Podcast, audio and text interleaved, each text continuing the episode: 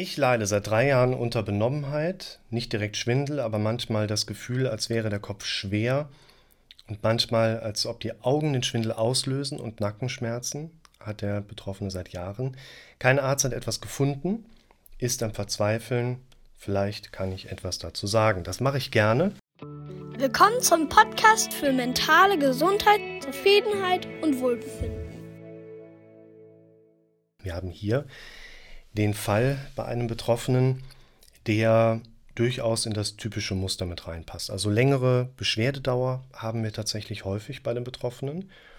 Benommenheitsgefühle, die nicht klar definierbar sind. Ihr müsst immer so ein bisschen aufpassen, es ist keine Derealisation, die ihr erlebt, es ist keine Depersonalisation, die ihr erlebt. Wenn diese Begriffe beim Psychiater fallen, das ist immer nicht ganz so gut. Und diese Benommenheit und dieser Schwindel, in anderen Videos habe ich das schon auf der medizinischen Grundlage thematisiert. Es kommt halt sehr häufig aus nachvollziehbaren Prozessen wie der Stresshormonausschüttung, der Vasokonstriktion von hirnversorgenden Blutgefäßen, von CO2-Niveaus, die wir durch Hyperventilation so ein bisschen in einen pH-unguten Bereich reinbringen können, wo das Gehirn dann auch wieder mit Vasokonstriktion reagiert. Also viele dieser Symptome sind eins zu eins erklärbar. Hier das Gefühl, als wäre der Kopf schwer und manchmal als ob Augen den Schwindel auslösen. Also einerseits, um hier diese Beschwerden mal so ein bisschen zu differenzieren mit der Frage, habe ich etwas am Kopf? Es ist so, dass viele Betroffene Angst zum Beispiel haben, ich habe einen Hirntumor, wenn solche Symptome auftreten. Ein Hirntumor macht im Grunde genommen in Frühform in der Regel keine Kopfschmerzen weil unser Gehirn in dem Sinne nicht wirklich Schmerzen selber empfinden kann. Wenn ein Hirntumor nachher wächst, kann es zu Schwindel kommen. Moment. Das ist dann aber eine Schwindelform. Das ist nicht diese Frage, ja, ich fühle mich manchmal ein bisschen benommen, es ist manchmal ein bisschen diffus und ich weiß nicht, ob das direkt so ein Schwindel ist, aber so ein bisschen gangunsicher.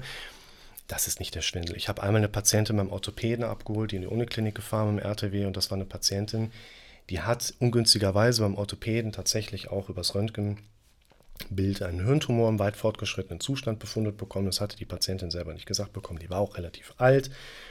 Und da hat man tatsächlich auch eine Patientin vor sich sitzen, die ist in einer Tour nur am Erbrechen.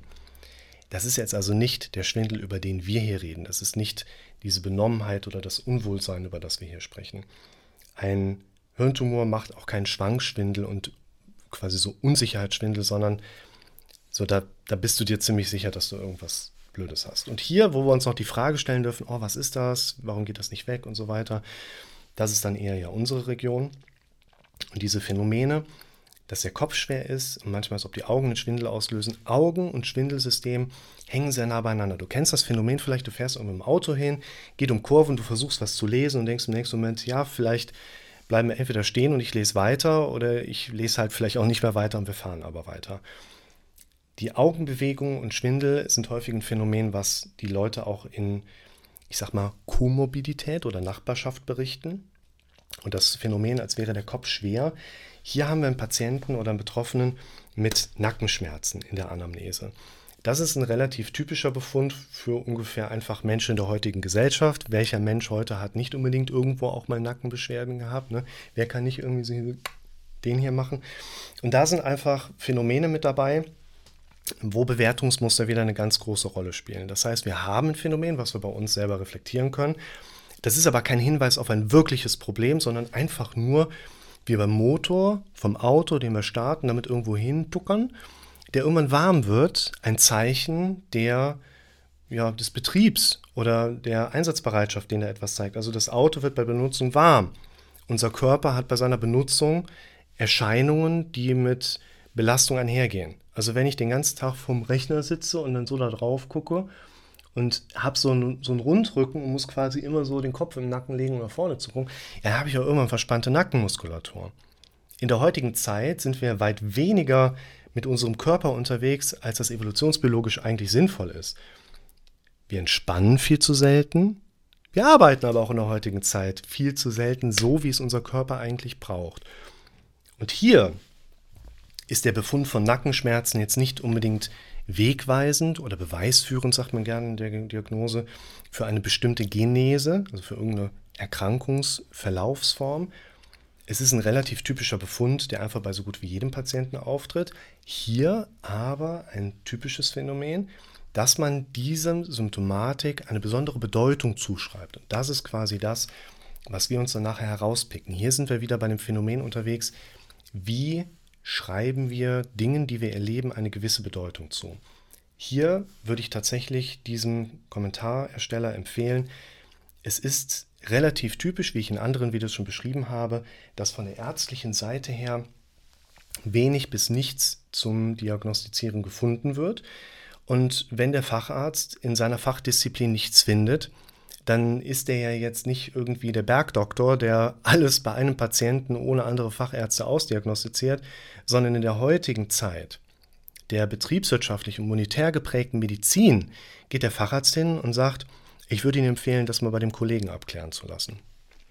Dann stehst du da, denkst auch, ja, ich dachte, du kannst jetzt meinen Schwindel wegmachen. Für deine Krankheiten sind Ärzte zuständig, für deine Gesundheit bist du selbst zuständig, könnte man vielleicht sagen. Und hier, auch bei diesem Kommentarersteller, bin ich mir relativ sicher, dass wir in den konkreten Denkprozessen im Sinne von wo tauchen Befürchtungen auf? Wo tauchen Probleme im Alltag auf? Wo macht jemand Dinge, die er eigentlich nicht machen möchte? Wo macht jemand Dinge noch nicht, die er aber gerne erleben möchte?